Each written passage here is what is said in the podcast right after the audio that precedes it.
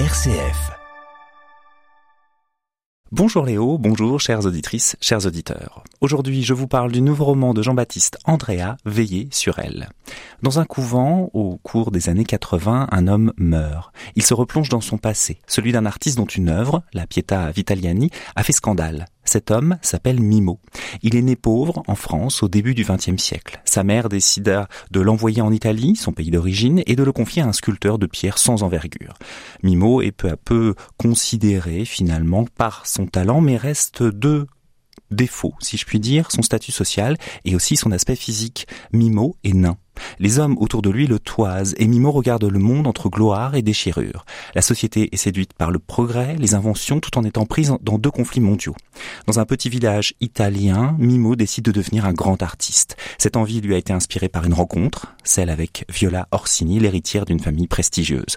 Entre eux, il y a de l'amitié, du respect, de la franchise. Tous les séparent, mais ils se comprennent. Leurs vies sont liées depuis le premier regard. La fenêtre de Viola restait désespérément muette, jusqu'à ce soir de février où, alors que je regagnais la grange, je vis une lueur rouge trembloter dans la nuit, notre signal. Je partis en courant dans l'obscurité, ne m'arrêtais qu'au croisement.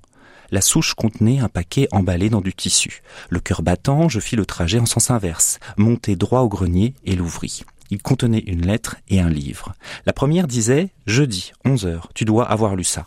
La couverture de l'ouvrage en carton vert représentait un apôtre et deux moines sous le titre « Les peintres illustres numéro 17, Fra Angelico ».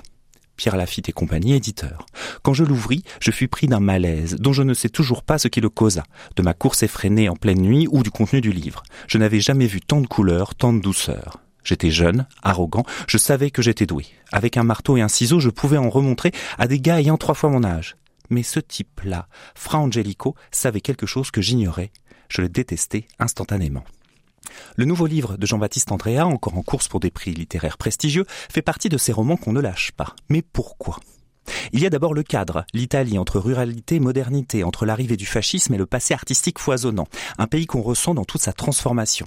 Il y a de nombreux personnages marquants ensuite, les hommes rencontrés par Mimo, des figures patibulaires qui tentent de l'écraser, la famille de Viola Orsini, des aristocrates, des ecclésiastiques influents. À travers ces êtres, on découvre les mouvements de la société. Tout cela est raconté par Mimo, qui veut saisir sa chance et bouleverser l'ordre établi, quelque part se venger.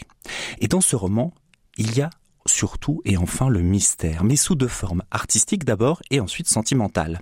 Mimo, de son vrai nom Michelangelo Vitaliani, a signé plusieurs œuvres dont une Pietà. Celle-ci est cachée dans les souterrains du Vatican. Elle provoquerait des vertiges, des troubles dans le public. Mais pourquoi ?